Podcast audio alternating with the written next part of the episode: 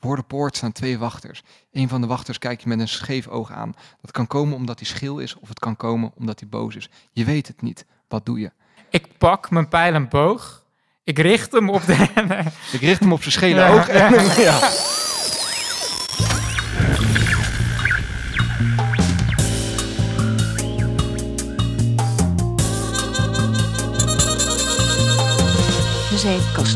Opgenomen dinsdag 20 juli 2021. Welkom allemaal bij aflevering 78 van de Zeepkast. Jouw bron voor al je science, technology en popculture. Tegenover mij zit David. En tegenover mij is Sander. Hoe is die David? Ja, prima. Ja, Het wordt zo'n aflevering. Ja. ja, we zijn weer eh, eens een keer op een werkdag eh, in de avond aan het opnemen. Ja joh, we hadden Ja, afgelopen, want, eh, afgelopen zondag al een, een opnamedag. En toen eh, was ik onderweg hierheen. Toen moest ik terug, want ik was mijn sleutels eh, van het kantoor waar we opnemen, was ik vergeten.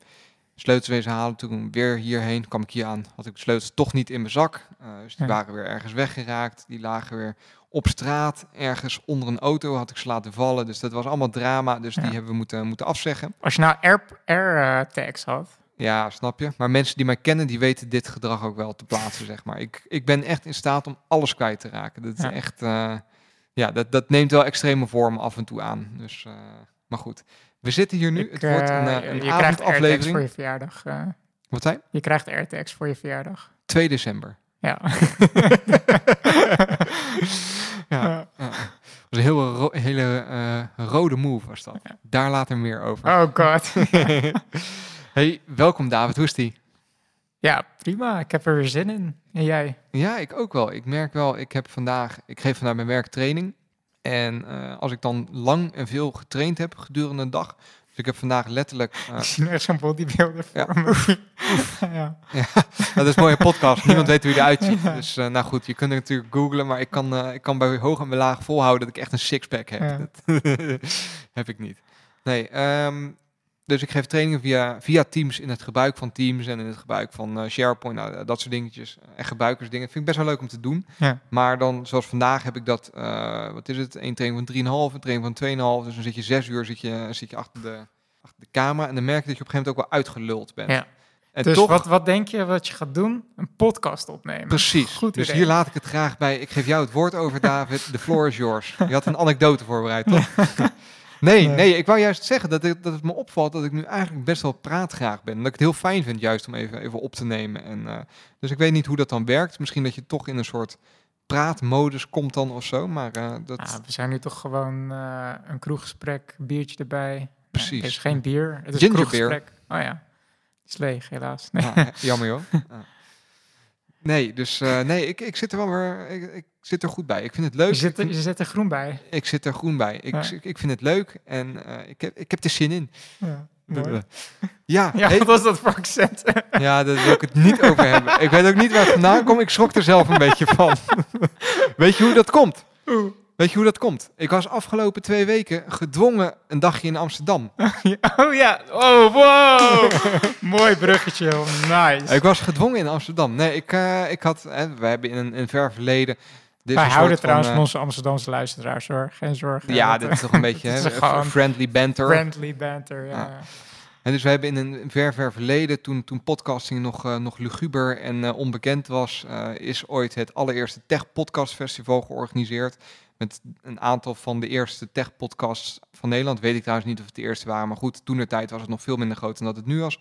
Opa vertelt. En nou, daar is een soort OG-clubje van wat podcasts. En daarvan, hè, daar namen we met Nerds om tafel, namen daar ook op. Wat contacten opgedaan zoals dat werkt in de Mhm. wereld van netwerken. En eh, we, zijn daar, we hebben daar ook twee keer aangeschoven. Hè. Samen Ja. zijn we bij met Nerds om tafel langs geweest. En zij hadden afgelopen twee weken een probleem in de programmering met wat, eh, wat, gastheren. Dus ze hadden mij gevraagd of ik daar als gastheer... eh, Was dat ook echt de reden wat ze, wat ze jou gegeven hebben? Of, eh, Nee, ze zeiden, Oh. Sander, jij bent de allerbeste. En Ja, willen nou echt, zeggen, kijk, echt zie je? kwaliteit hebben. dat bedoel ik. dat wou ik even duidelijk ja, maken. ja, precies. Nee hoor, nee. Dus, en zij hebben echt wel En waar wij een, een, een soort friendly guys die, die een soort hobby hebben zijn, zijn zij wel echt de, de professionele kant op gegaan. Ja, Dus ze hebben, het is niet meer dezelfde studio waar ik ben eh, geweest. Nee, hè? nee, dus ze huurden een studiootje in Amsterdam en ze zijn nu aangesloten bij een, een, eh, een podcastplatform en het heet Dag en Nacht Media. En daar zitten een hele hoop andere eh, grote, middelgrote podcasts zijn daarbij aangesloten. Mhm. Dat is een hartje Amsterdam, daar hebben ze echt een, mooie studio. Eh, met, met microfoons die zelf schakelen, eh, met camera's die in de studio hangen en die, eh, die, die automatisch schakelen op, op verschillende gezichten, zodat je ook mee kunt kijken. Is echt best wel, en, best wel leuk, leuk Gaaf, gedaan. En twee, twee leuke, leuke gasten gesproken. En het eerste, en dat, dat ligt dan persoonlijk het meest in mijn, mijn straatje, Mhm. dat was een gesprek met Fouke. En Fouke die werkt bij een, een platform dat heet Bellingcat. Ik denk dat een hoop van onze luisteraars Bellingcat wel kennen, maar Bellingcat is eh, het onderzoekscollectief, het, het, publieke onderzoekscollectief dat eigenlijk Open Intel een beetje hun ding heeft gemaakt. Dus, eh, het- het- Open Intel? ja, ik gebruik helemaal de verkeerde term, joh, maar Ja. ik... eh, het- Leg het eens even uit in wat- Nederlands. Wat zij doen Nou, is, zij zijn opnieuw. ontzettend goed in het analyseren van beschikbare databronnen. Dus je met, met internet heb je bijna een onnoemelijk eindeloze bron van verschillende datapunten. Mhm. Vooral vanuit social media heb je gewoon eindeloos veel foto's. En je kan zo gek niet bedenken of je kan het terugvinden. En waar zij ontzettend goed in zijn geworden, is het bij elkaar brengen van kleine blokjes informatie en daaruit een verhaal bij elkaar puzzelen. Ze zijn dus heel bekend geworden met eh, eigenlijk de eerste reference case. Zij bestonden drie dagen, opgericht door eh Elliot. En ik hou het lekker bij voornamen, want ik heb niks voorbereid. Eh, dus opgericht door Elliot. Je moet gewoon die podcast gaan luisteren straks. Precies, Ner- met door- nerds door aan de UK. tafel. Ja. En drie dagen na oprichting werd MH17, eh, hè, de, de ramp met de MH17. Mhm. En dat hebben zij eigenlijk heel knap bij elkaar weten te puzzelen wat daar nou echt gebeurd is. Eh, hè, dus ze hebben goed gekeken naar alle verschillende databronnen op verschillende social media. En ook op een gegeven moment, waar ze heel goed in zijn, is het identificeren van unieke kenmerken. Dus ze zagen op een gegeven moment, je kunt een, een, een, zo'n zo'n missile-systeem die raketten afvuurt, die kun je identificeren aan de hand van de wielflappen. Dus er hangen flapjes aan zo'n wiel Mhm. tegen de modder. Eh, en die flapjes die, die slijten en die scheuren op een gegeven moment, die hebben dus een heel uniek patroon in die flapjes. Nou, dat soort dingen zijn ze heel goed in. En het identificeren, het geolocating van beelden. Dus er is ergens op de wereld is een foto genomen. Mhm. Je hebt een aantal eh, eh, referentiepunten op zo'n foto. En aan de hand van die referentiepunten kun je afleiden waar die foto dan gemaakt is. Met alle data die beschikbaar is. Alle verschillende. dat is eigenlijk hun, waar ze heel goed in zijn.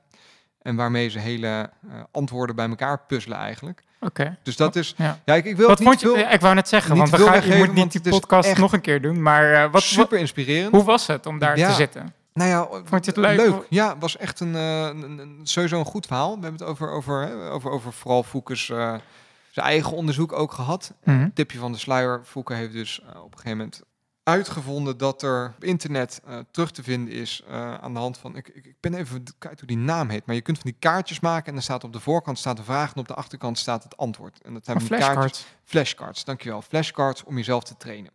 En Ja. er komen allemaal Amerikaanse militairen naar Nederland, omdat er supposedly nucleaire wapens in Nederland en op een andere, aantal andere punten in eh, Europa liggen.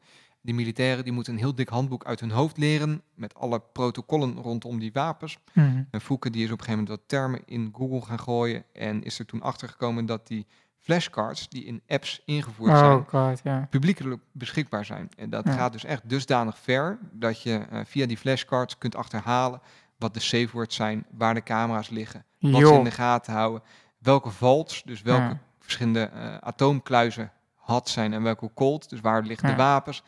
Kun je allemaal bij een elkaar soort puzzelen. van, het klinkt een beetje een soort van eh, eh, reverse engineeren vanuit metadata, wat dan de echte data is, zeg maar. Nou ja, het- ik, vond dit wel echt, echt shocking. En, Ja. en dat, soort, hè, dat soort casussen, dat hebben zij constant. En hij geeft daar ook les in, hoe je dat dan kunt doen als... als, als Klinkt, klinkt een beetje als ook een verhaal wat ik ooit eh, ergens las van eh, eh, militairen die dan hardlopen-apps gebruiken om dan rondjes gaan rennen. Maar ja, dat doe je voor je huis. weet, Dus weet je wie's onderzoek dat was? Voeken. Ja, Nou, kijk eens aan. Ja, ja, dus hij heeft daar ook een, een onderzoek naar gedaan. En, Ah, dus dat was grappig, echt, Ja, echt super, super interessant. Eh, Leuk. Tweede eh, eh, gesprek waar ik mocht aanschuiven, dat was met eh, Erik van Uden. En Erik die is de, de country manager, of het, het landenmanager, de, de man in Nederland rondom de Fritsboxen van het bedrijf AVM. Hm. Dus dat was wat meer een technische aflevering. rondom hoe moet je nou je thuisnetwerk inrichten, wat maakt een, een, een, modem router, hoe gaat het met de, de, het chiptekort en zit dat ze in de weg. Eh, Hmm. was meer een, een gesprek in de technische hoek. Ja. Met vooral heel veel vragen vanuit luisteraars ook. Ook een hele mooie aflevering geworden. Leuk man. Dus vandaar dat ik nu af en toe een beetje Amsterdams lul. Klopte dat? Of? Eh, ja, en we gaan door. ja, ja, dus eh, ga dat eens even terugluisteren. Je, dat, dat accent moet je eigenlijk gebruiken voor als je straks eh, een, een, soort van drunken bard speelt in onze eerste D&D-sessie. Dude, look at us. Al die bruggetjes er zo uit. Ja. Ja. Bijna alsof we professioneel zijn. Nee, Ja. ja. ja, dat is gelijk als eerste talking points. Hè. Dat is eigenlijk dat wij Ja. alle twee al heel lang on en off een soort fling relatie hebben met het bedrijf Wizards of the Coast. ja. Dat is als, eh, hè, als, je, als je zelf een beetje een, een, het- tot het, het, het nerdras rekent, dan is Wizards of the Coast toch wel het bedrijf dat de games voor jou maakt. Dat een beetje Ja. jouw wereld gevormd heeft. Dat, dat klinkt gelijk heel drastisch, maar ze zijn wel de naam achter een aantal grote titels. Hè. Dungeons and Dragons Ja. eh, is van eh, Wizards of the Coast. Mhm. Ehm, eh, hoe heet het? Magic Magic, the the Gathering, Gathering is van. Wizards of the Coast. Wizards of the Coast heeft Ja, in dat zijn dus volgens mij gewoon hun twee grootste... Nou, ze hebben dus in Amerika, Ja. hebben zij tot 2003, hebben zij, eh, en ik geloof wereldwijd, maar dat weet ik niet zeker. In ieder geval in Amerika zijn zij het bedrijf geweest achter eh, Pokémon de Trading Card Game. Dus hebben ze ook eh, in licentie alle eh, Pokémon kaarten uitgegeven. Maar is het, eh, het lijkt mij dan dat de, de ehm, Pokémon Company of zo, of Mhm. hoe ze ook heten, dat die dan waarschijnlijk Wizards of the Coast hebben eh Uitgekocht. gelicensed eh, om, om die kaarten te produceren of zo. Ja, zo- zo'n soort... eh zo'n Want ze zijn geen eigenaar geweest Nee, van nee, nee. Ze hebben de intellectual property rondom Ja. eh, Pokémon zat niet bij Wizards of the Coast. Maar Ja. zij waren dus wel, en ik denk dat zij vanuit Magic the Gathering gewoon de hele infrastructuur rondom het printen van kaartjes en het verkopen daarvan al op orde hadden. Dus het is dan als, eh, als, als Japans bedrijf van eh Pocket Monsters is de Ja. makkelijke springplank om eh, Wizards of the Coast in Amerika op die manier in te zetten. Ja. Dat hebben ze dus ook tot 2003 gedaan en daarna zijn die rechten ondergebracht bij The Pokémon Company. Hmm. En dat is dan weer de naam die, ik weet niet of ze nog steeds kaarten uitbrengen, volgens mij wel. eh, en die ook bijvoorbeeld samen met eh, Niantic de hele Pokémon Go heeft opgezet. Eh, en daar ligt nu dus de intellectual property van, Ja. eh, van Pokémon. Maar dat is dus ook, en dat is niet peanuts, dat is echt wel serieuze business. Dus het is echt wel een bedrijf dat Ja, Wizards of the Coast een miljoen Waar bedrijf, iedereen, ja. precies, waar iedereen wat, wat mee heeft. En het is wel ook een beetje een, een soort nerd badge of honor, vind ik het altijd. Toch? Ja, ik, weet wat ik grappig vind? Ik, ik zie het toch wel weer, eh, ook weer steeds vaker omheen. Ik had laatst iemand op mijn werk die eh, heeft zijn eerste Dungeons and Dragons eh, game gespeeld. Ja. En het begint toch bij mij steeds meer te kriebelen om, om, om dat een keer te gaan proberen. En het kwam onder andere ook omdat ik, ik heb afgelopen weekend ehm, de eerste aflevering gekeken van Critical Role. Stof, hè? Ik heb je volgens Ja. mij dat twee jaar geleden al een Ja, keer... dat zou eh, heel ja. goed kunnen. Maar zo'n aflevering is echt drie uur, hè? Nou, ik heb het gewoon in, ja, in, in een paar sessies... misschien dat het, we eh, heel even, heel even moeten vertellen. hè. Ik, ik ga ervan uit dat iedereen weet wat Dungeons and Dragons is, maar misschien dat we het even moeten platslaan. Wat Ja, is ik denk dat veel mensen van naam weten wat Dungeons and Dragons is, maar niet wat het echt betekent om Dungeons and Dragons te spelen. even hoog over. Dungeons and Dragons is eigenlijk een role-playing game. Uh, hè, dus Ja, je dat- neemt een rol aan binnen Dungeons and Dragons. Ik ben een, eh, en die is dan gebaseerd op eh, eigenlijk de lore die je ook uit The Lord of ja, the er Rings zijn een aantal kent. regels waar je aan moet houden om een karakter te maken. Precies. Dat, dat eigenlijk... Dus je eh, bouwt je eigen karakter op. Dat kan een, een, een, goblin of dat kan een human of dat, nou, dat kan een, Ja, je hebt, je hebt een, een eh, eh, volgens mij hoog over, want ik ken de regels niet uit mijn Mhm. hoofd. Ik heb de rulebook nog niet gelezen. ik, ik heb hem Maar, wel. maar je, hebt, je hebt een ras, je hebt een job en je hebt dan nog statistieken en skills die eraan hangen. Dus eh, je bent een, een elf, Mhm. die is een thief. Dus die is goed in, in eh, dingen stelen en stealth. En die heeft dan een, een, eh, nog een soort van een magic spel. Wat hij kan gebruiken is invisibility Ja, of zo. Dus je En, maakt stap 1 ja. binnen D&D is het maken van jouw karakter. Dus je Ja. hebt een, daar heb je bepaalde sheets voor, dat kun je invullen. Je kunt, net zoals je dat gewend bent van misschien wel spelletjes op je computer, kun je punten uitdelen om jouw karakter op te bouwen. Dus je hebt, eh, eh, eh, je bent heel sterk. Heb je, dat, is een, opsta- dat zit op, heeft het getal 12. Mhm. En, maar je bent best wel stupid. Je bent best wel dom. De, de- intelligence 3, weet je wel. Ja. En die, dus die stats krijg je mee. Dus dat is het numerieke gedeelte van Ja. Dungeons Dragons. Daarnaast zit er ook een heel groot eh, ehm, creatief element in. Als in Ja. Dungeons Dragons leunt daarnaast heel zwaar op een figuur en die noemen we de Game Master, de GM. mhm. En de Game Master die gaat een verhaal vertellen. Die neemt jou mee in dat verhaal. En je Ja. hebt ook invloed op dat verhaal als groep. En het is een coöperatief verhaal. Dus je bent als groep, ja. drie, vier mensen, beland jij in het verhaal van de Game Master. En eigenlijk de globale, ehm, ja, hoe moet je zeggen, game loop wil ik eigenlijk zeggen, waar je, waar Dus je het in terecht komt. ja. Ja. is, is dat de, de game master die ge- geeft jou een situatie en die vraagt, oké, wat, Ja. wat ga je doen? En dat, zo gaat het eigenlijk continu. Van het verhaal begint in van eh, je staat Je, je in komt de, in- aan, je in komt een- aan bij ja. een dorp en daar staan twee eh, eh, wachters.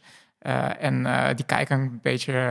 de ene kijkt wat verveeld en is afgeleid. En die andere die ziet, je, ziet jullie al aankomen en die eh, staat gelijk gereed. Ja. Wat ga je doen? Spreek je ze aan of ren je als een gek naar binnen? Of wat doe je? Of, En of de, val je ze aan? Weet je wel? Dat, eh, de, de skill van een Game Master hangt, mijn inziens, hè, en nogmaals, ik heb het nog niet gespeeld, dus het is allemaal Ja. van wat ik vanuit eh, de, de YouTube eh, en, en lezen, et cetera, meekrijg. Maar de skill van een Game Master hangt heel erg af van zijn storytelling ability. Dus hoe Ja. goed kan hij het verhaal schetsen? ja. Hoe goed kan hij jou meenemen in die scène? Hij kan het doen zoals jij het deed. Ja, Nou, dat lijkt me vrij suffe. Nou, dankjewel Sander. Ik hoor al dat ik niet de game master mag worden van onze eerste sessie. Toch? Of hij kan veel meer. Komt aan in een verlaten zaal. Links bovenin zie je een beeld van een waterspuwer. En rechts zie je een, eh, een, een, een poort waar je doorheen zou kunnen lopen. Voor de poort staan twee wachters. Een van de wachters kijkt je met een scheef oog aan. Dat kan komen omdat hij schil is, of het kan komen omdat hij boos is. Je weet het niet. Wat doe je? Dat is al beschrijvender. Ik, Ik pak mijn pijl en boog. Ik richt hem op de... richt hem op zijn schele Ja, oog. En, ja. ja, precies. Hè, dus dat, dat is eh, eigenlijk Dungeons and Dragons. Er wordt een stukje verhaal verteld en vervolgens kun je een actie nemen Ja. en de Game Master bepaalt welke van jouw statistieken. hè, dus als Ja, jij, stel dat ik zeg van, nou, ik pak, me, pak mijn pijl en boog. Dan zeg van, nou ja, ehm, rol maar voor eh, initiative. Of, of je überhaupt raakt als je schiet, weet je wel. En dan als je dan dan een, komt een 1 gooit, dan is het, ja, je, sch- je schiet gewoon falikant mis. En eh, ze, ze blazen gelijk op de hoorn en er komt een hele eh, eh, leger aanzetten, zeg maar. ja, en dat doe je met de befaamde D20 dice. Je hebt meerdere soorten Ja, dat is waar, dat is waar, ja. maar de, Ja. de D20 is wel de meest, Meest iconisch. eh, iconische, ja, inderdaad. ja, de dus, critical hit 20. dus dat, dat is Dungeons and Dragons in een nutshell. En Ja. het kanaal waar jij het eigenlijk net over had, dus Critical Role, Ja. dat is eigenlijk wat er gebeurt als je een aantal stemacteuren Ja, En de meest briljante game master die er is, Matt, Mercer, Ja, met z'n allen achter een camera zet. En je gaat opnemen wat er gebeurt. ja. That's fucking epic. Het is echt zo entertaining. Ik, vond het, ik, had het, ik was er bijna verbaasd over. Van, eh, Nou, Ja, hoe- grappig dat je dat zegt, verbaasd. Want dat is, verbaasd is een van de termen die het voor mij ook zo bijzonder maakt. Hè? Je, je kijkt naar mensen die ter plekke een verhaal aan het bedenken zijn. Het verhaal dat loopt ook gewoon. ja. En dat is super epic. Dus je ziet ook momenten Ja. dat mensen zelf ook daadwerkelijk verbaasd zijn. Dat Ja. iets lukt of niet. Ja, ja kijk, de, de, de Game Master die heeft, heeft wel veel werk aan het verhaal voorbereiden. Dus je ziet, eh, ik had ook wat filmpjes gekeken van eh, dat eh Matt echt, echt laat zien wat voor papierwerk hij allemaal voorbereidt. En dat is eigenlijk gewoon bijna een draaiboek, zeg Ja. maar, met complete scènes uitgeschreven. Alleen het lastige is, is dat... eh, ehm, eh, dus Matt die steekt dus heel veel werk in dat hij bijvoorbeeld een, een, dus een hele eh, stad aan het, aan het ontwerpen eigenlijk is op papier. En, eh, hoe dat eruit ziet. en, dat, er een, dat er een tavern is, een café waar, je, café waar je bier kan drinken. En dat hij al de namen heeft bedacht van de mensen die daar de werken achter de bar. en, ja. En dat daar een soort... Dat daar een persoon achter de bar zit die eh, eh, kritische informatie heeft. En dan maar hopen precies. dat de mensen Voor ervoor kiezen geld- om de bar binnen te lopen Ja. en de juiste vraag komt jouw party aan en je zegt, je komt aan bij een stadje. Ja. En het eerste wat, jou, wat jouw party doet is zeggen van, ik, eh, denk dat we gewoon omkeren en weer weglopen. Ja. Oké, roll initiative. Ja. 20, shit. Ja. Ja. En ze gaan weg. Je hebt het voor niks voorbereid. Ja. Dus, eh, Nee, maar dat is gelijk een grappig, eh, grappig voorbeeld van waar ik ook echt hard om moest lachen. Is dat dit, ja, ik weet niet of dit spoilers zijn, maar dan eh, ehm, was er een moment dat ze een, een zeegevecht hadden. Dus de, de party, de, het zijn iets van acht stemacteurs die vormen samen een groep die op een missie gaan. Die zit op een boot en dan komt er een andere boot aangevaren. En het, het is een beetje een soort situatie van, oké, wat ga je doen? Val je aan? En precies. Wie maakt de first ja. move? Ja, En, eh, precies. En toen kwam Matt opeens ook met hele charts, zeg maar. Die, die deelde A4'tjes uit met hoe die zeebattle zou werken, weet je wel. Met regels en statistieken en zo. En wordt, iedereen was helemaal verbaasd. Toen riep één iemand van, ja, ik... eh, ik, ik gebruik mijn spel dat ik een soort van tsunami oproep en dat dan een soort van tegen de boot aanduw richting de rotsen. En zie je Matt zo kijken ja, in principe kan het. Weet je, dus gooi maar de doppelstenen. En hij gooit en het is, de- het is gewoon raak. En zie je met, oké, ja, het, het water. En dat doet met dan natuurlijk echt Hij gaat het helemaal super beschrijven, professioneel ja. tot het detail van... eh, ja, het water zwelt op en En- krijgt ja. witte koppen. Het Ja. wordt steeds hoger. En Exact. het, En, hij- en de boot, de, de, de mysterieuze boot knalt tegen de rotsen aan en breekt in tweeën en zo. En op een gegeven moment het gaat dan heel even door en zo. En op een gegeven moment zegt iemand van... eh, ik besef me nu dat je volgens mij best wel veel werk in deze Sea Battle hebt gestoken. En dat wij dat gewoon in, in één keer gesloopt hebben. En dan zie je Matt zo kijken. Ja, nee, it- it's okay. Dit, dit, dit is hoe je dit moet spelen. En dat is een soort van lichtelijk teleurgesteld. Alrighty. All right, so you are attempting to capsize the ship, 25% chance. Go ahead and roll a percentage die for me. Uh, 15. 15. You watch as the the ocean swells up and slams into the ship, and the ship capsizes and scrapes onto the edge of what looks to be a bank of heavy rocks. Just walk. I'm just gonna go ahead and get rid of that initiative order. That's not gonna do anything now. And uh, set aside all these great. Uh, They can unflip their ship. We don't know. Oh, I'm so sorry. no, don't apologize. That's what this shit's for. Uh, that one. dus eh, Maar ja, het is, eh, ik vind het ook best wel bijzonder van in een tijd waarin je gewoon 4K, 8K, eh, ehm, zieke games hebt, dat het, dat het toch weer. Sowieso bordspellen zijn ook altijd super populair en zo. Ik vind het ook heel leuk om te spelen. En dat toch dat soort van samen in je fantasie gebruiken en in, in, in een gesprek een soort van levend boek maken of zo. Dat ja, nee, zo ze, hebben het bij, bij computerspellen altijd over immersion. Hè? Dus Ja. hoe ver word je meegezogen in een verhaal en hoe, erg, hoe ver kun je daarin terugvinden. Ik durf wel te zeggen dat bij D&D, ondanks dat je misschien niet beeldend zoveel informatie hebt als dat je in een videogame hebt, is de immersion misschien nog wel veel hoger. Want je hebt echt, je zit in een verhaal en je hebt het idee dat je er heel erg invloed op hebt. Dat je erin meespeelt, dat je onderdeel van dat verhaal bent. Veel meer dan dat je dat misschien bij, eh, van Ja. achter je computer hebt. En je speelt het samen, je zit eh, in het beste geval zit je ook bij elkaar in een ruimte. Ja, je dat moet je wel beste, eh, ja. wel een beetje aan overgeven ook. Want als je iemand bent die dat lastig vindt en ja, dan, dan als, je, als je niet meespeelt in het verhaal of je gaat Ja. een beetje zure, eh, zure moves maken, ja, dan, Ja. dan Ja, want de, de truc zit hem denk ik ook in als ik zo naar Critical Role kijk, is dat je eh, je echt moet als speler, zeg maar niet als, als game master. Ja, als game master ook, maar daar kom ik zo op terug. Maar als, vooral als speler je echt moet inleven in de rol die je bedacht Precies. hebt. En dat is dan niet alleen dat je een, een elf bent die eh, goed is in, eh, in uh, precies, die, boogschieten die een dief is en maar, die goed maar ook een soort van backstory heeft van... eh, eh, ja, je, je tweelingbroer is eh, ooit vermoord door, Ja. door een eh, vampire. Je- en, je- je moet- en jouw missie in het leven is om, om wraak te nemen. Precies. En dat is je hele drijfveer eh, om, eh, om op avontuur En, te gaan. en hoe groter jouw backstory is, hè, dus dat Ja. zeggen ze ook, ga je nou, want een Dungeons and Dragons campaign of een campagne kan rustig drie jaar duren. Dat je drie jaar met Ja. hetzelfde karakter. Hoe meer tijd jij steekt in het bedenken van het Ja. achtergrondverhaal en de drijfveren van jouw karakter. Hoe eh, makkelijker het ook is om je karakter te spelen en te begrijpen waarom die doet wat hij doet. Precies. En hoe leuker de game Ja. ook is. En wat voor kleurprofiel qua persoonlijkheid die, dat karakter heeft. Kijk, dat, en, en nu maak je gelijk ook wel een, een, een bruggetje naar eh, eh, de tweede game van, Dungeon, van eh, Wizards of the Coast. die daar heel erg tegenaan schuurt. Ik, eh, Magic the Gathering. Ja. Magic the Gathering. Ik denk trouwens dat Dungeons Dragons ouder is. Ja, want Magic the Gathering komt uit mijn hoofd uit 1993 of zo. Een soort van early 90s. eh.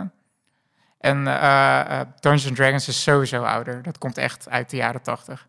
Dat, ja, dat lees je ook zo lekker terug in Ready Player One. Hè? Dus Ready Ah, Player ja. One is dat, dat boek en dat schraapt een beetje alle, alle nerd Ja. dingen bij elkaar. En er zit ook heel veel Dungeons and Dragons zit, daar, zit daarin. Ja. Ja. Ik zit even op te zoeken. 5 augustus 1993 is het, eh, is het uitgebracht. Dus inderdaad eh, early 90s. Nice. Oh, ik had een spot on. 1993. Ja, Damn. ja, ja, je zou ook Ja. 5 augustus, toch? Ja, dat zei ik inderdaad. Ja, of ja. dat monteren we er nu gewoon Ja. even in. Hint, hint. Nee. nee hoor. Nee, en, en dat is iets waar jij helemaal hoekt aan bent de laatste tijd, hè? Ja joh, ik, ik ben gewoon... The Wizards of the Coast, they got me, man. Ze hebben me in, in hun klauwen. Nee, ik, ja, ik weet niet, ik vind... eh, ik, ja, er valt eigenlijk niet zoveel over te vertellen. Het, Ma- Magic the Gathering is, is, een, eh, is een kaartspel. En eh, eh, dat is, ja, eh, het, het is heel erg geïnspireerd natuurlijk ook op dat universum van goblins en elves en eh, engelen Ja. en vampieren van eh, eh, Magic the Gathering. Van eh, eh, eh, Dungeons Dungeons Dragons. En eh, ehm, dus ik vind in eerste instantie vind ik gewoon die artwork en zo en, en dat, dat universum vind ik, vind ik gewoon cool. Ik hou sowieso heel erg van, van worldbuilding eh, dingen, weet je. Dus daarom zijn dingen als eh, Star Wars en Harry Potter en Game of Thrones en eh, eh, Lord of the Rings. Dat, Je hebt ooit nog je Werkt eigen Minecraft-server gehad, Ja. waar je ook dingen in wou bouwen. En, ja, dat is een ander soort wor- worldbuilding. Ja, ik bedoel precies, gewoon meer worldbuilding als van dat je gewoon met Harry Potter helemaal kan wanen in een beeld van Ah, zo, in, een- in een wereld van er is een school en daar binnen zijn vier kleuren, Ravenclaw en Gryffindor en zo. Ik vind dat allemaal dat dat vind ik heel lekker, zeg Ja. maar. En ik ben toevallig net weer in een in een nieuwe space opera eh, begonnen, de Culture series van eh, Ian M. Banks. Dat zijn sci-fi boeken. Dat gaat ook weer over een eh, een super geavanceerde civilization culture die dan vecht tegen de Je, je gaat veel te snel en- voor mij om mee te lezen, man. Ik ben nu net bezig in, hoe, hoe heet die? In, eh ben ik de naam Project kwijt? Hail Mary. Project Hail Mary, Ja. dank u. Ehm, dus als ik die uit heb, dan kan ik eens kijken wat ik, waar ik ruimte voor heb. Ja, joh. Ja. Ik denk dat jij dat ook wel heel vet gaat vinden Ja? hoor. Die, eh, eh, Oké. maar goed, we dwalen af. Eh, en ja, Magic the Gathering is dus, het, speelt zich ook een be- beetje in die wereld van draken en, Ja. en monsters. Eigenlijk en, komt bij Magic the Gathering komt misschien een beetje de, de- als je als je Pokémon vroeger kent als als trading card game ja, ook, hè, dus waarbij je ja. Kaarten kunt spelen Ja. die hebben bepaalde effecten. Eh, Yu-Gi-Oh is hetzelfde verhaal, Ja, ook daarbij ja. speel je kaarten. Eh, Yu-Gi-Oh slash Pokémon meets Dungeons and Dragons. Dat is eigenlijk waar Magic the Gathering. eh, Ik denk dat. Magic the Gathering wel een beetje de godfather is van dit genre hoor. Ik denk Ja? dat, dat weet ik bijna wel zeker. Dat, dat, dat Pokémon en Yu-Gi-Oh en zo, Oh, een soort dat- van dan heb ik het helemaal verkeerd om in mijn hoofd hoor. uit Magic the Gathering, ja. Want, eh, nou goed, dat maakt verder, verder niet uit.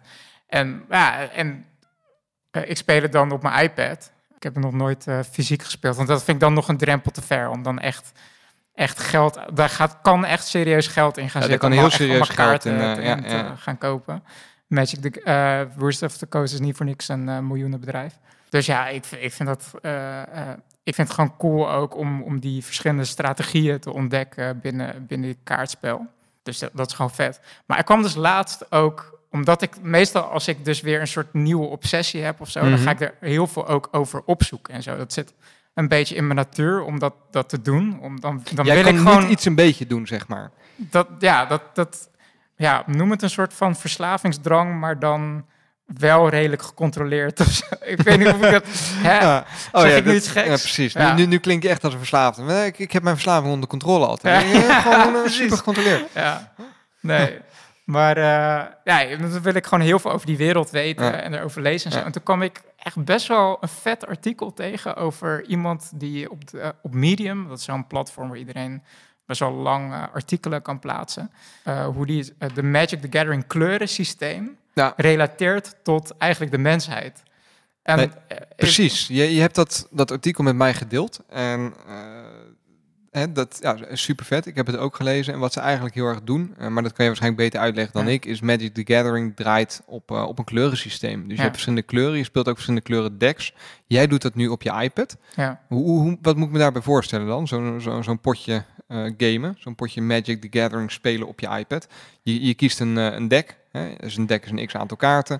Eh, die hebben een kleur. Nou, die kleur Ja. die bepaalt wat eigenlijk, wat we net bij Dungeons and Dragons besproken hebben, die background story en jouw drijfveren, die Ja. worden bij eh, eh, Magic the Gathering Ja. wat meer bepaald door de kleur die je kiest. Dus je hebt verschillende kleuren. Wit, blauw, zwart, rood en groen. Precies. En die staan allemaal voor verschillende drijfveren, eigenlijk inderdaad, wat je zegt. Dus wit bestaat meer uit, uit engelen en mensen en gaat over orde en, en vrede. En eh, je hebt dan rood, die bestaat dan weer vooral uit draken en dat gaat over vuur en passie.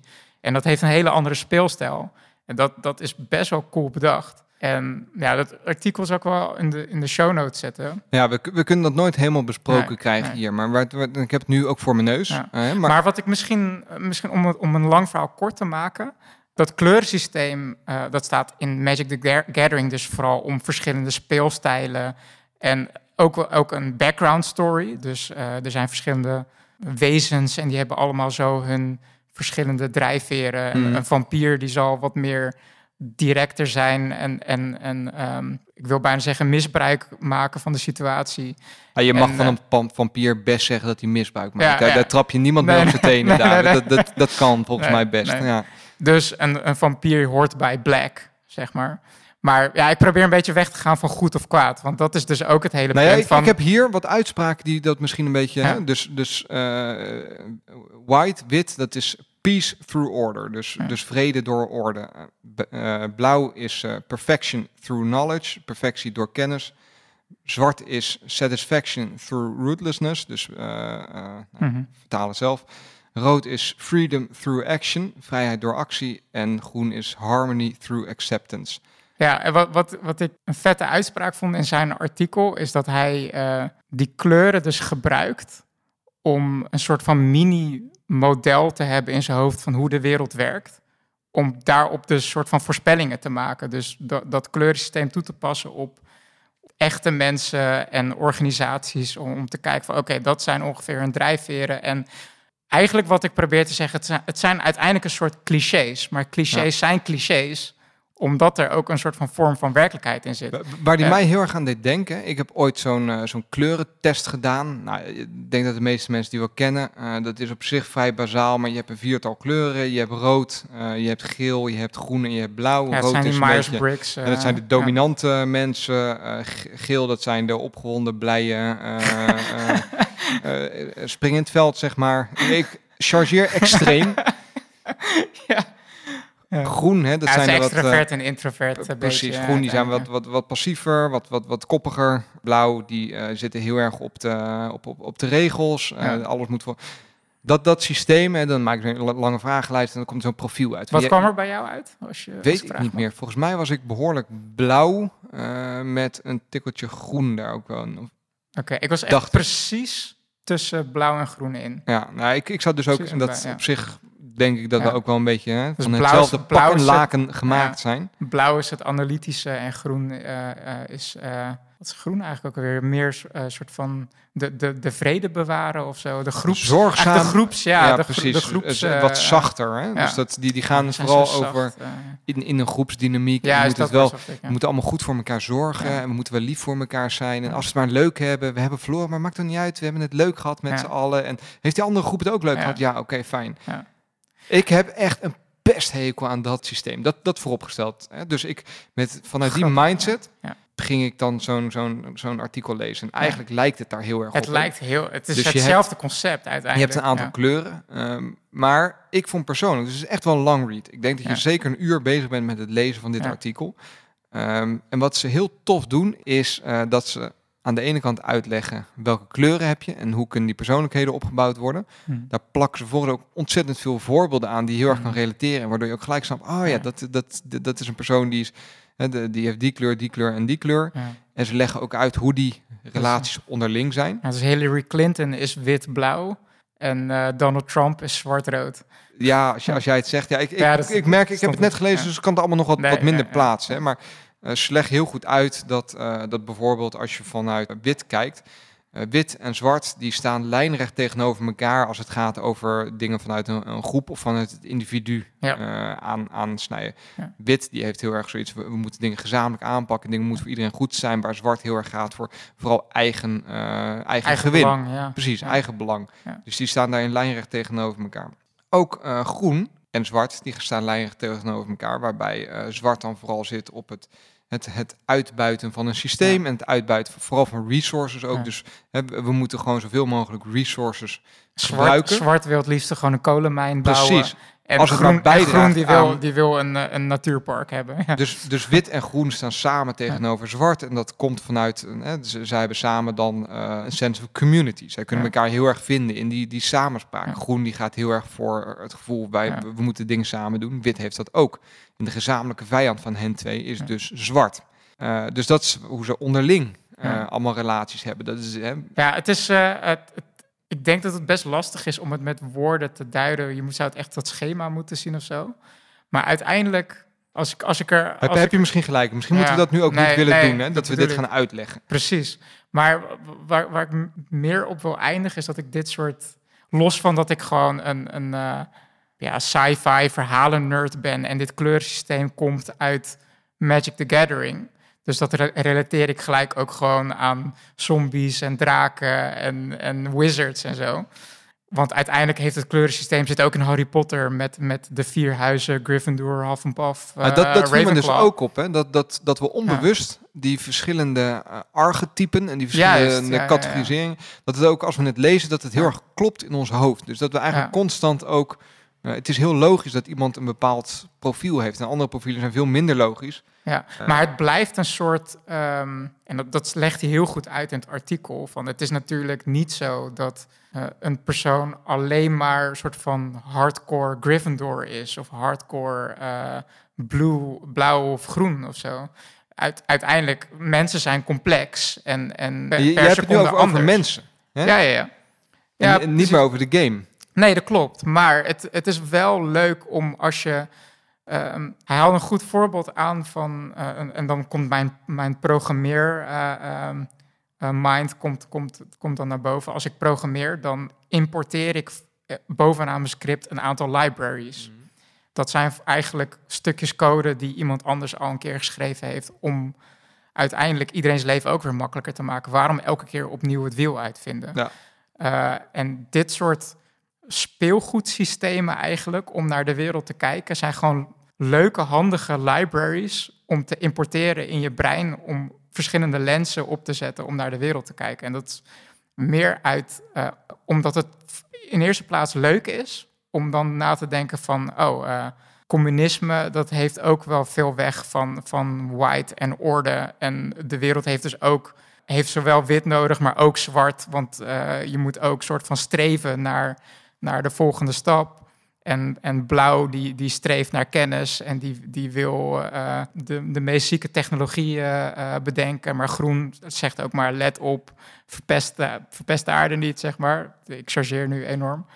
Dat zijn gewoon leuke lenzen om op te zetten. Maar dan kan het ook voorkomen dat je opeens in een situatie komt... dat zo'n lens opeens ook super behulpzaam is... om eh, met een bepaalde situatie om te gaan. Wanneer je bijvoorbeeld in discussie gaat met iemand... eh, en je, komt het, je praat langs elkaar heen of zo... dat je opeens die lens opzet. Oh, maar wacht even. Dit is De- jouw de, de, persoon, de Ja. persoon die praat nu eigenlijk vanuit een hele rode eh, lens. En ik, ik heb nu een hele blauwe pet op. Die staan lijnrecht tegenover elkaar. Eh, dus waar, hebben we, waar zijn we het wel over eens of zo, weet je wel? En dat vind ik gewoon grappig om over, over na te denken. En dat maakt het artikel wel bij me los ook weer. Ik, ik heb het even opgezocht. Rood en blauw, die kunnen elkaar vinden in creativity. Kijk.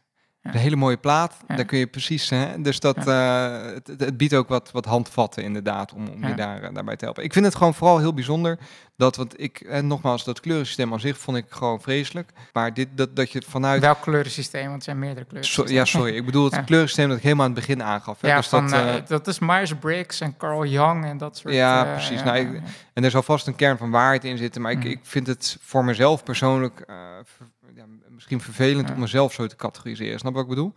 Ja, dat ik mezelf, dat ik het idee dat ik mezelf heel erg in een ik, hoekje eh, duw daarmee. ja. Eh, dat, dat vond Ja, ik niet prettig. Ja. Eh, maar wat ik vooral heel bijzonder vind, is dat je dus een, een game hebt die eh, op deze manier ook heel erg bijdraagt in de manier waarop je tools in de wereld zou kunnen inzetten om bepaalde eh, structuren te zien. Want je kunt Mhm. personen hierop plotten, eh, beslissingen aan zich, Mhm. eh, instituties eh, kun je hierop plotten.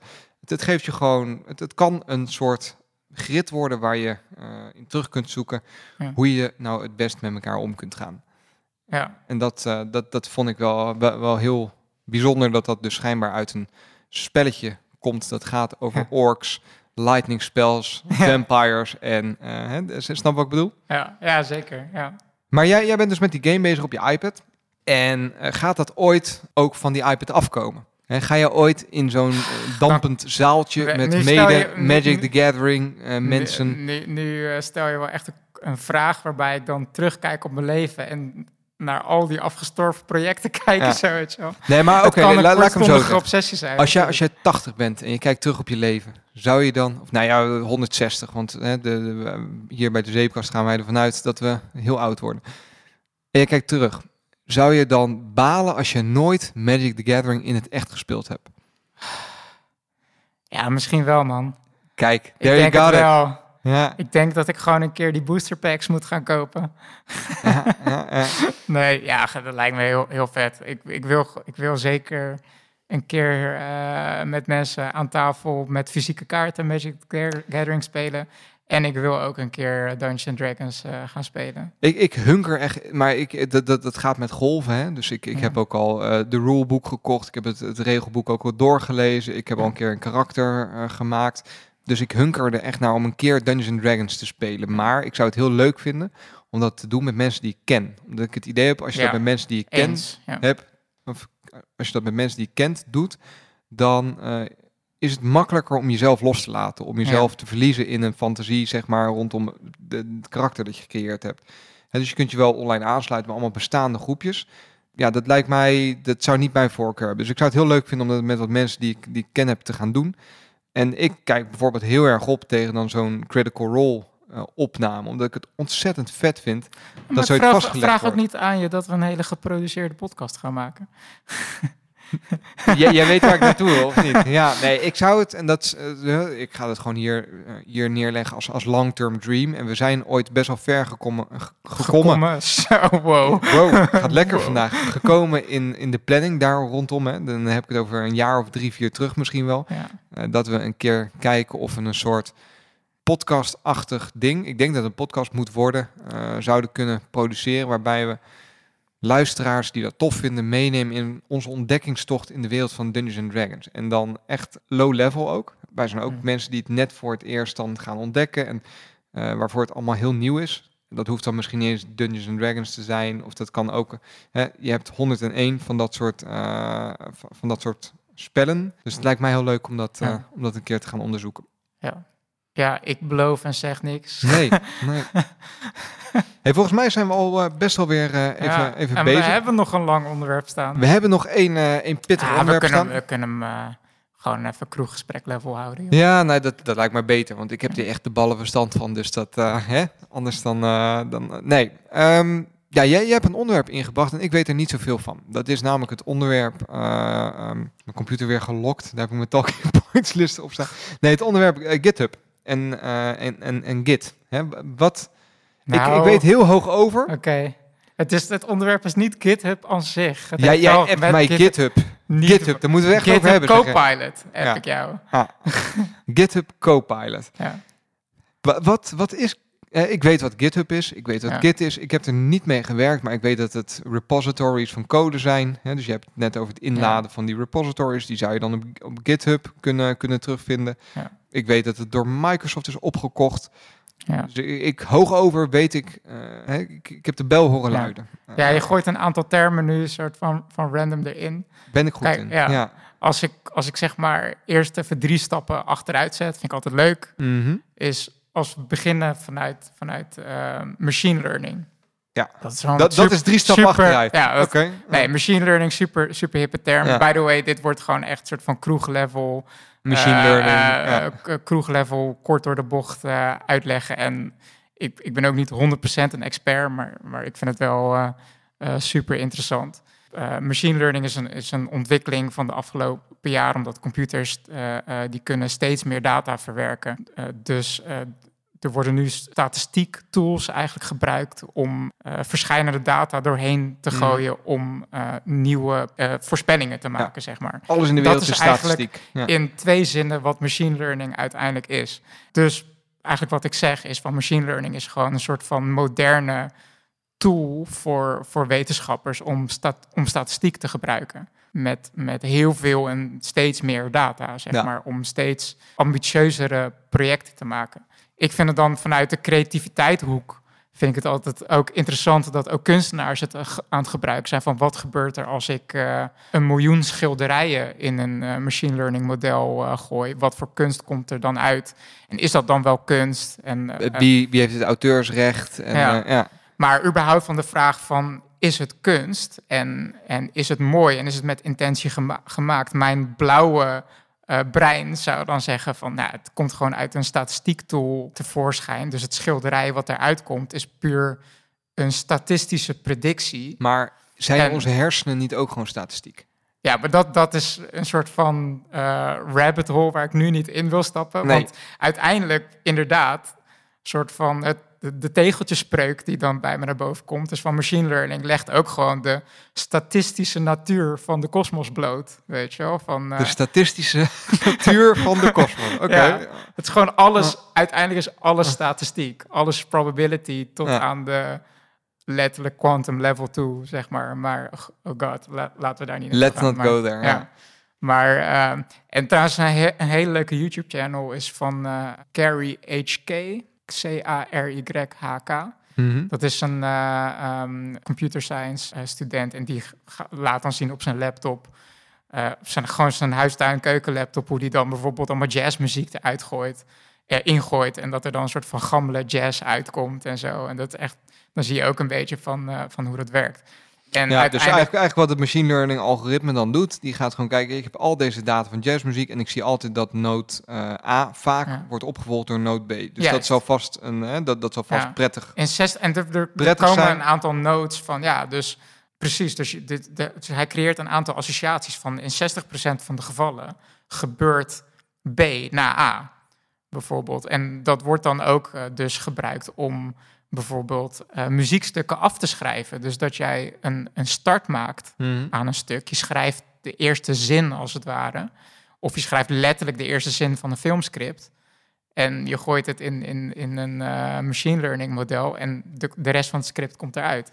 Ja, daar, En- daar ken ik het voorbeeld ook Ja. van. Dat je, dat je nog wel short stories en zo ziet die dan door machine learning geschreven zijn. En Ja. die vaak echt nog een hoop te wensen overlaat. Want er gebeuren heel gekke dingen in, Ja, ja tuurlijk. in het ja. plot vaak. Eh, Ja, maar het is, nogmaals, het is gewoon een statistisch ding wat eruit Ja. komt, zeg maar. Dus, het, dus als dat is- verhaal gek is, dan legt dat eigenlijk alleen maar de madness van humanity bloot. Hè? Dat onze Ja. verhalen allemaal dusdanig Ja. 60% van de, van de tijd zo gek zijn dat we nou eenmaal rare ja, misschien. maken. Of het model is gewoon niet goed. Of er is gewoon... En daar zit dan de, de, de nuance in. eh, de, de kwaliteit van de data die erin ging...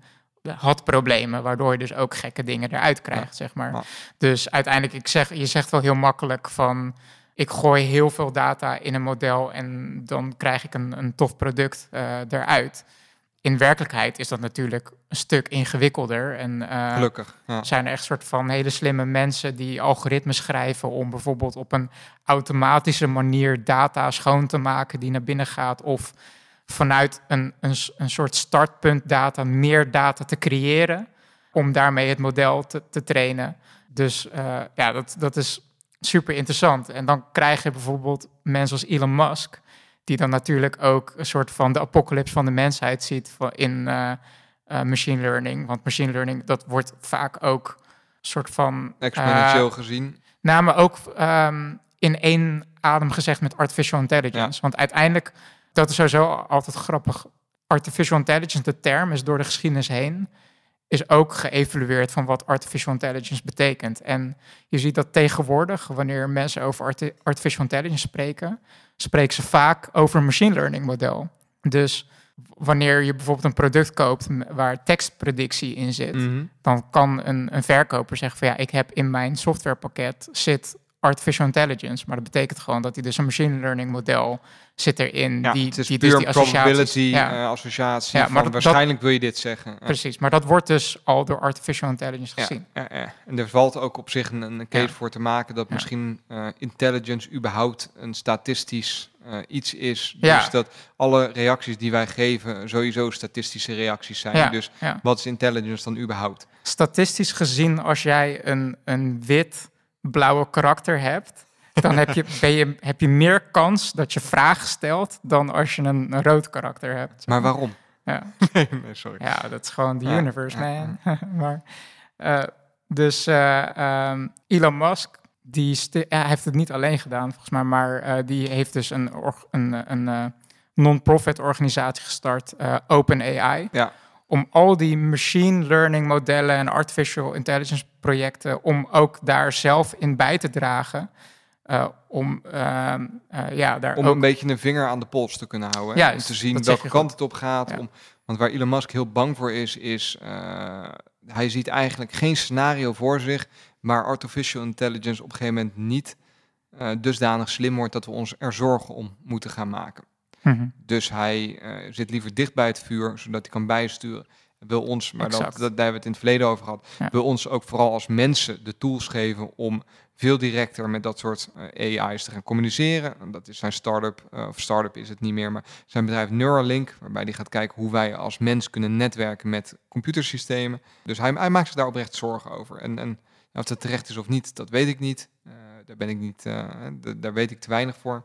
Eh, maar dat, dat is een zorg die ook wel meerdere, eh, toch mensen die een hoop van af weten, met hem delen.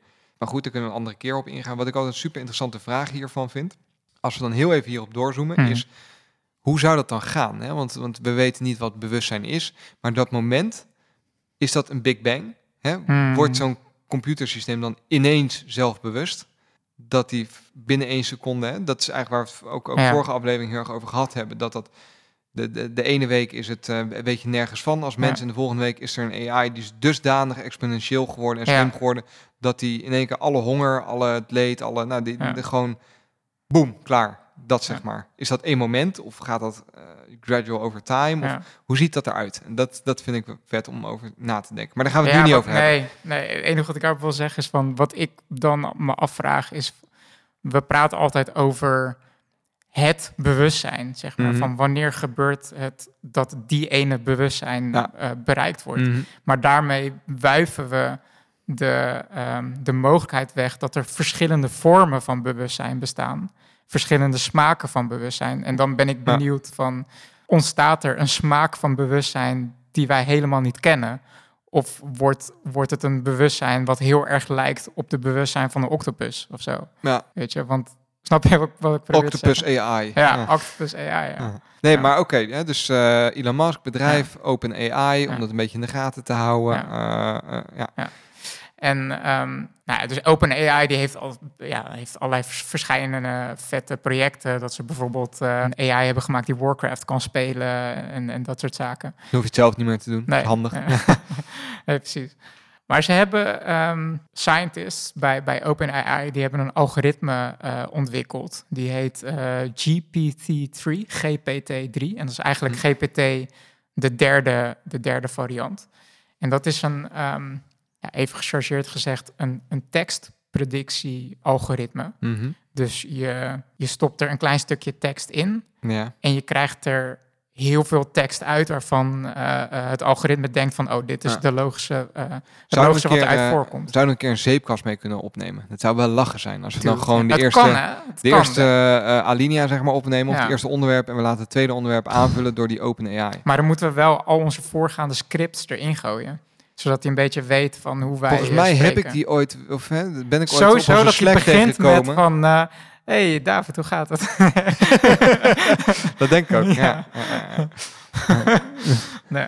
Maar in ieder geval... ehm, Dat er een diep gewortelde haat tegen Amsterdammers in dat AI zit. oh man, nee, dit moet geen meme worden. Nee hoor, Ja, grapje. ja, Ja, ja. Maar dat GPT-3-algoritme is dus een tekstpredictie-algoritme. en dan denk je van, oké, ja, het is al bijna saai, omdat in principe op je iPhone zit ook tekstpredictie. Als ik een, een, eh, een woord intik, dan krijg ik al keuze van, oh, dit zal wel het, het woord zijn wat, wat er volgt. Maar de kracht in machine learning eh, zit hem als je heel veel data, Mhm. goede data, op, een- op de juiste manier kan verwerken. Dan kan je, in theorie verhoogt dat de waarde van het model wat je, wat je dan Ja. creëert. En wat, wat de wetenschappers in principe soort van, ik wil bijna zeggen gelukt is, is om een dusdanig algoritme en pipeline te maken die op de complete eh, tekst van Wikipedia, internet, Reddit, wat was nog meer, Eh, Google Books, al die tekst is er doorheen gegaan. Ja, 175 miljard parameters zijn dat. En het, het, voorga eh, het, het voorgaande beste tekstmodel ja. Was 17 eh, miljard parameters. Dus het is wel een Dus aantal keer beter. een factor 10 groter. Ja. En dat, dat scaleert enorm. Dus dit is, dit is, er is geen enkel tekstalgoritme die zo complex is qua Mhm. ehm, ehm, eh, nodes wat er intern eh, is ontwikkeld, want het is op 175 miljard parameters getraind. Zo complex is als eh, GPT-3. Dus dat is even het startpunt. Dat, dat is binnen OpenAI eh gecreëerd. En Ja. daar gaan dan mensen nu mee spelen. En er komen echt best wel vette dingen uit. Er kwam bijvoorbeeld een eh, pagina tegen eh, van waarschijnlijk een hobbyist... die de vraag... what's the meaning of life, the universe, And in the everything, number of, ja. eh, 42, Ja. zeg maar. De ja, ja, welbekende zin Space uit... eh, Odyssey. eh, 2001 Space Odyssey, nee, nee, nee, nee, nee. oh nee, nee, nee. deze is uit... Uh, Hitchhiker's Guide to the Hitchhiker- Galaxy ja, van eh, Douglas Adams. ja. En sterker nog, hij, hij gaf een soort van opzetje aan het algoritme dat hij een soort uh, situatie schetste van een dialoog tussen, tussen mensen, dat de een aan de andere dat, dat vroeg of zo.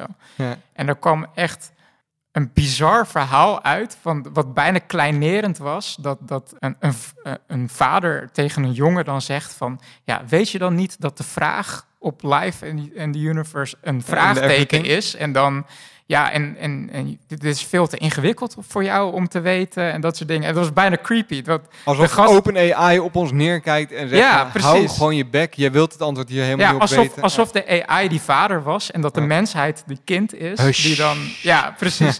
en dus die schrijft is van, oké, wow, dit is creepy. Ja. En zo zijn er heel veel van, van dit soort voorbeelden, van dat het echt heel powerful is en dat er gewoon bijna eng, goede uh, paragrafen als het ware uitkomen, zeg maar. Dat je bijna niet meer het gevoel hebt van, uh, dit is door een computer ja, precies, geschreven. een beetje Turing-testachtig ja. uh, tafereelen, Ja. En waarbij je niet meer het verschil ziet tussen uh, computer of mens. Tot het punt dat OpenAI, de organisatie OpenAI ook heeft gezegd van oké, we zijn bang dat dit algoritme het verspreiden van nepnieuws gaat versnellen. Zeg maar, omdat het gewoon heel makkelijk is om Precies. als het ware goed geschreven stukken te genereren met, met heel weinig input. Ja. Dus dat tot zover ver Of- dit ja, dat, dat is een beetje, hè, dat doet me dan weer denken aan die, die Ja. aflevering met, met Foucault over Bellingcat. En dan Ja. eh, ook, ook de, de podcast van Bellingcat noemen ze dat flooding them with bullshit, geloof ik. Dat je inderdaad, als, je, als, als er een beetje ruis rondom een verhaal gecreëerd wordt, je, je gaat gewoon extreem veel verhalen die iets maar in twijfel trekken gaat genereren.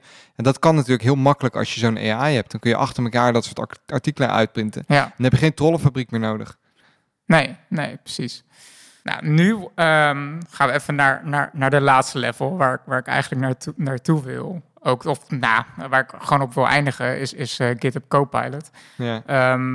Nou, OpenAI, dus een non-profit organisatie, heeft nu een super krachtige eh, eh, tekstalgoritme. Echt de beste ter wereld, mag ik wel zeggen. It's the best. Ja. Komt Microsoft, die gooit een miljard in OpenAI ja. Als investering. Maar OpenAI is, de, is dus Ja. deels van Elon Musk. Um, ik, ik, weet niet wat het uh, huidige in 2021, wat, zijn, wat uh, Elon Musk de relatie is met OpenAI. Ik denk dat hij nog steeds is aangesloten. Maar uh, ja, dit is best controversieel, want, want OpenAI, die is dus eigenlijk vanuit non-profit, zijn ze daarin een beetje aan het verschuiven. En Ja. eigenlijk is de huidige regeling... Het, het is getraind met allemaal open data natuurlijk. Ja. Dus alles wat erin is gegaan Ja, is gewoon nog- publiek beschikbaar. Dat ook nog even een losse, losse discussie. Maar de regeling die Microsoft voor elkaar heeft gekregen met OpenAI is dat Microsoft eh, exclusieve rechten heeft tot de broncode van GPT-3. Wat betekent dat? Uiteindelijk is Microsoft de enige partij die echt producten kan maken die powered zijn als het ware door dit algoritme. Ja.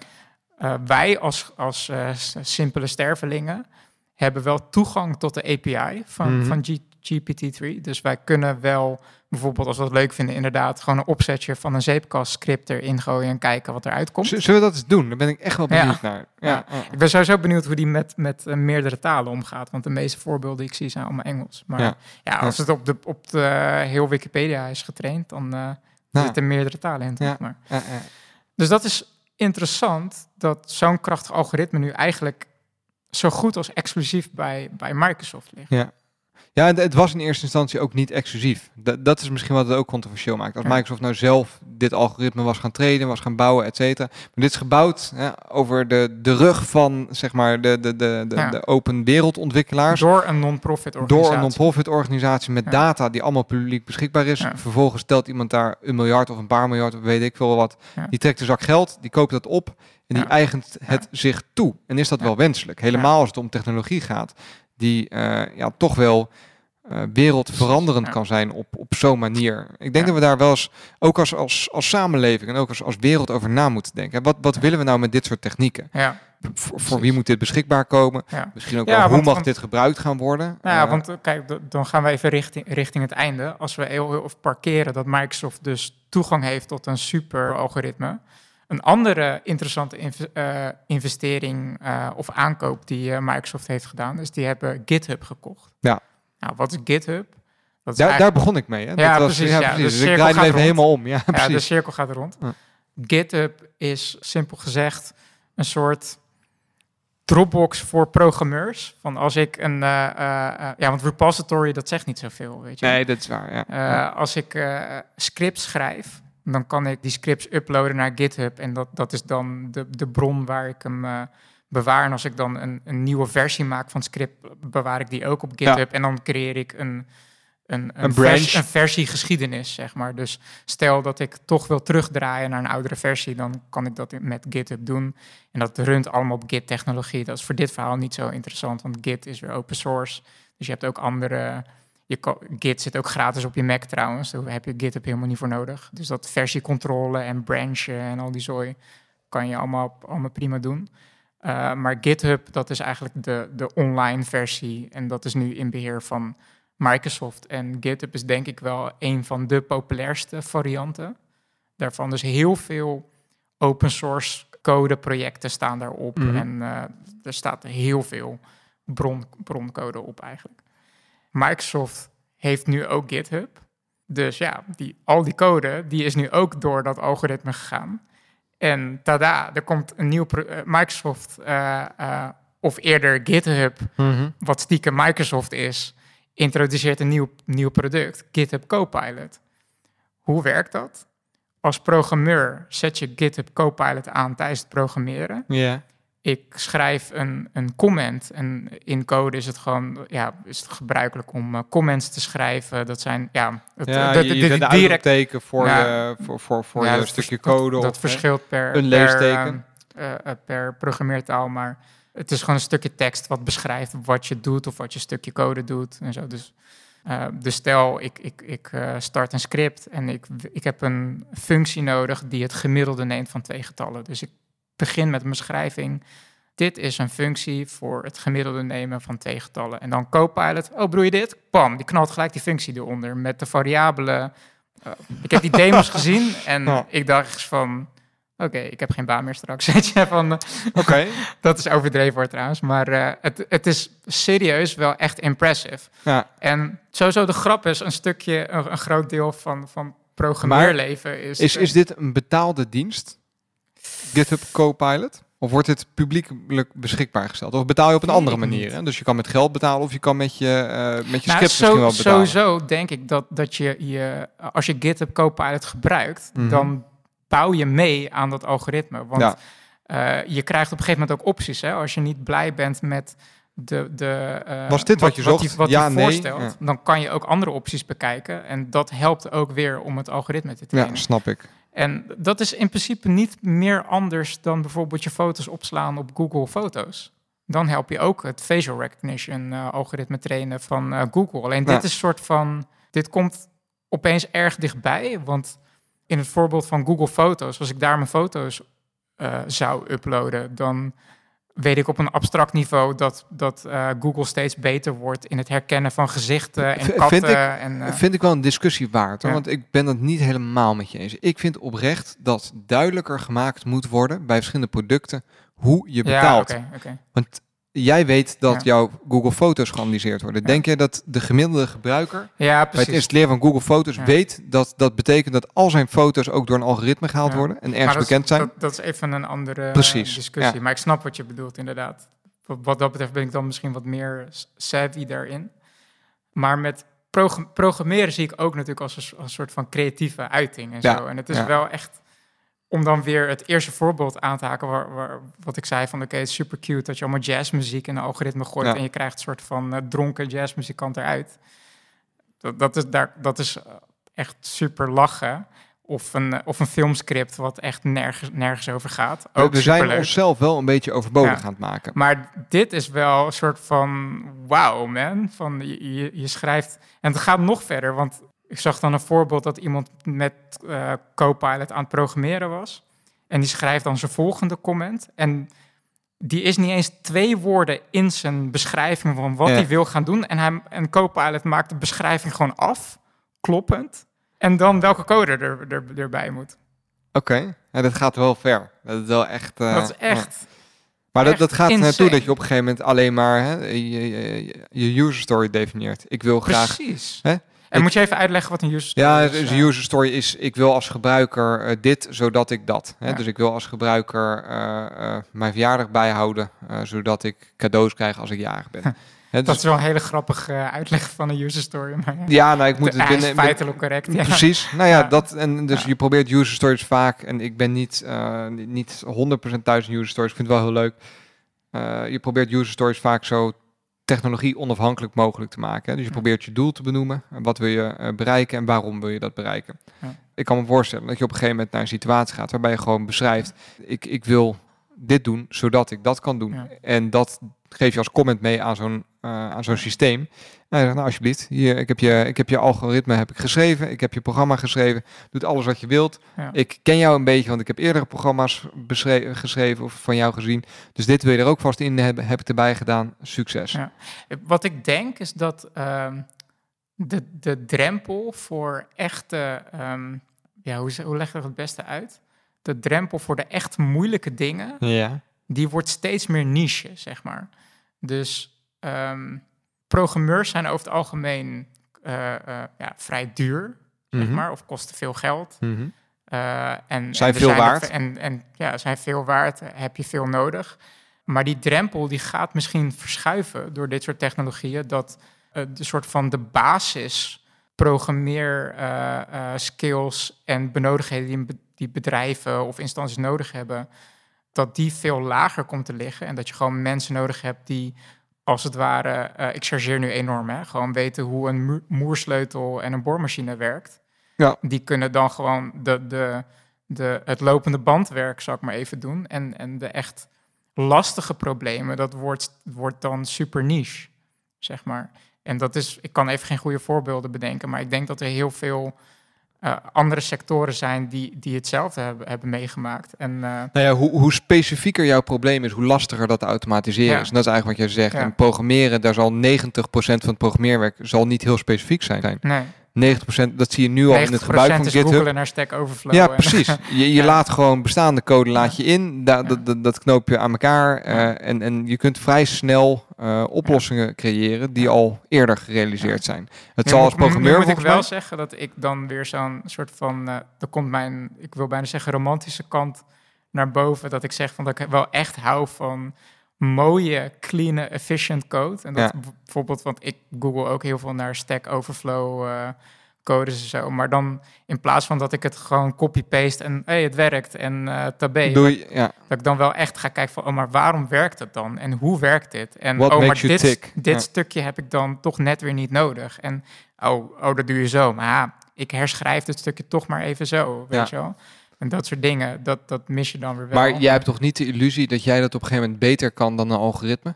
dan... Nee, ik heb die geen heel 100 internet heeft ik uitgelezen en heb alles geen weet. 175 miljard parameters eh, Precies, in mijn... precies. eh, Dus ja, dat, die wedstrijd ga je op een gegeven Alhoewel, moment ik verliezen. weet niet hoeveel neuronen ik in mijn brein heb, maar... 14. Oh, oh thanks, dude. ja, en, de, en eh 13 daarvan worden nu eh, bezet door Magic the Gathering en Dungeons Dragons. Precies, Eh, er is geen ruimte meer Nee, voor... eh ja. Hey, Annette Bamshell. Maar- Nog één ding. En, en ja, misschien wat ik gewoon dus ehm, interessant vind, is dat uiteindelijk Microsoft nu een paar hele interessante investeringen heeft gedaan, wat eh, ja, potentially dus eh, de, de dynamiek binnen de programmeerwereld eh, kan veranderen. En Mhm. misschien is het ook niet zo, hè, trouwens. Van, Ja, misschien is dit... eh, een storm in een glas water. ja, precies. Dus dat wil ik- wel even verduidelijken. Maar ik vind het wel D- dat er interessant jaar... welke kant het op gaat. En wat ik ook in, eh, wat ik daar tegenover zie, is als ik dan naar Apple kijk, die zet dus heel erg, want die probeert soort van eh, programmeren ook te populariseren. Want die heeft Mhm. natuurlijk ook baat bij dat Ja. er meer iOS-developers zijn, want er zijn er meer apps, dan verdient Apple meer. Dus die heeft ook eh, altijd reclames van eh, eh, mensen die dan na een werk de ambitie hebben om te coden en zo. En die, die maken gratis boeken beschikbaar en die, Ja, je, die hebben een soort hebt een van meer... platform voor kinderen. en- Precies, ja, ja. die hebben bijna een soort traditionele strategie, wil ik zeggen, om, om de programmeercommunity en de, de toekomst van programmeren gezond te houden. Dat er dus een, een, een goede aanvoer is Ja. Van programmeurs via, educa via gratis educatie. En Microsoft die knalt er een eh superalgoritme tegenaan. Snap je wat ik probeer Ja, te nee, dat, ja dat, dat, dat, dat, dat schetst misschien ook en wel ik heel heb erg, het niet over goed en kwaad trouwens. hè, heel erg het verschil. Nee, ja, duidelijkheid, dat, dat, dat, dat is eh, wit en, eh, en, Ja, en, en- white and black, eh, they need each Nee, maar ik denk dat het ook wel heel goed gewoon de, de, verschillende, de verschillende filosofieën schetst. Hè? Waarbij eh, eh, ja, Apple heeft gewoon van oudsher niet zo heel veel, meen ik, met echt grote data, dataverwerking eh, en het Ja, automatiseren ja. van. Maar goed, Dus nee, ik vind het gewoon echt een, echt een eh, interessante ontwikkeling. En een, eh, ik denk oprecht, ik zal eens kijken of we onze ehm, afleveringen, of daar niet iets voor is dat we dat kunnen transcriben automatisch. Dat, die automa dat is wel heel lastig, omdat we heel veel Engels en Nederlands door elkaar gebruiken, denk ik. Ja, misschien voorspelt hij dat dan wel. Ja, precies. Maar we hebben eerst de platte Misschien tekst nodig. predict hij dat wel, wat hij moet eh, zeggen. Voorspielt die dat wel. Ja. Nee, of we daar een soort transcript, transcript van kunnen maken. Transcriptie. Trans, transcriptie van kunnen maken. eh, die we vervolgens in het OpenAI-algoritme half kunnen zetten. En dan kijken we wat voor tweede gedeelte van een aflevering die daaraan aan aan plakt. Dat Ja. eh, gaan we vast weer niet doen. Maar het zou wel leuk zijn als we het wel doen. Ons eigen predictiemodel voorspelt al wat er daadwerkelijk gaat Eh, gebeuren. Computer says no. Ja. Computer says no. Oh shit. Oh. Ja. Oh, nee. Nice. Heb je alles gezegd wat je wou zeggen hierover? Ja, Mooi. Zullen we hem gaan afsluiten? ja. Onze Patreons gaan bedanken. Ja, is wel een goeie. Ja, we zijn weer een beetje begonnen met Patreon. Ik merk dat ik af en toe wat aan het stoeien ben met welke aflevering zet ik nou wel en niet op Patreon. Dus ik heb de vorige er weer niet opgezet, omdat die zat vrij dicht op die daarvoor. Oh Eh, joh, ben je er op die manier mee bezig? ja, en ik, eh, nou goed, ik ga vanaf nu gewoon ook alle afleveringen weer publiceren op Patreon. Dus hè, mocht je een, een steuner van ons zijn door Patreon, dan weet je dat we eh, ongeveer, nou het is één aflevering per twee, drie weken weer, eh, weer gaan publishen. En oh, dat don't je, jinx it, man. Don't jinx it. Grapje. Vind je het tof wat we doen en wil je ons daarin steunen, dan kan het eigenlijk op twee manieren. Je kunt Patreon worden, dan steun je ons financieel met een bijdrage per aflevering. Je kunt zelf bepalen hoeveel eh, die bijdrage is. Dat kun je vinden op onze website, zeepkast.nl. Vind je tof wat we doen en heb je niet de middelen of kan dat niet financieel, dan kun je ons ook ontzettend steunen door onze podcast te delen met vrienden, familie, kennissen, etc. Mensen waarvan je denkt dat die dezelfde interesses hebben als David en ik en die dat best wel interessant zouden vinden. Er rest Ja. mij niks dan, eh, dan jou te bedanken, David. Oh, we Of, hebben eh, één, één, één puntje, ja. We hebben vorige Ja. keer hebben we nog even gevraagd om, eh, om feedback. Hè? Dus wat, wat vind je van onze aflevering? Vond je het tof wat we doen? Vind je het niet tof wat we doen? Ik weet niet eens meer wat we precies vragen, maar we kregen prompt op, kregen we netjes een, een, Ja. een mailtje. Van Bart. Bart. En Bart die gaf aan dat hij het heel leuk vond wat we deden. Dus dat eh, tof vinden we echt oprecht heel leuk als we van jullie Het horen. was een leuk bericht om te lezen. Thanks. Precies. Dus Ja. als je nou eh, als je iets vindt van de zeepkast, dan horen we dat graag. En misschien dat we ergens een keer een shout-out wall of zo kunnen maken of Ja. iets. eh, ik, ik ben weer allemaal ideeën aan het bedenken van dingen die we nooit gaan doen. Hè? Dus die gaat weer direct naar het ideeënkerk op. Nogmaals, vind je het leuk wat we doen? Of heb je ergens een mening over? Laat het eens even weten via het 1990s webformulier op onze website dezeepkast.nl. ja, precies. Ja. Ja, want eh, niet om het eh, eh, langer door te gaan, maar ik vind het gewoon grappig. Wij zijn be- beide best wel tech-nerds, maar tegelijkertijd zijn we ook wel weer een soort van heel slecht in communicatie en social media en al die eh shizzle bijhouden. Ja, En, eh, dat, maar goed, onze, onze, onze vaste luisteraars kennen dat ondertussen toch Ja. een beetje. Dus dat, eh, volgens mij, ik ben ook een beetje dan met excuseren daarvoor. Dat, dat, hè, dat is wat het is. Soms roepen we dingen en die doen we dan vervolgens niet. Deal with it. Toch? Toch? ik, eh, ik toch? vind het helemaal mooi. nee, hey, is goed. Lieve luisteraars, bedankt voor het luisteren. David, dankjewel. Live long and prosper. ja, ook bedankt Sander. Dit gaat Is dit niet Ciao. normaal altijd... Wat vergeet ik? niks. Ciao. Doei.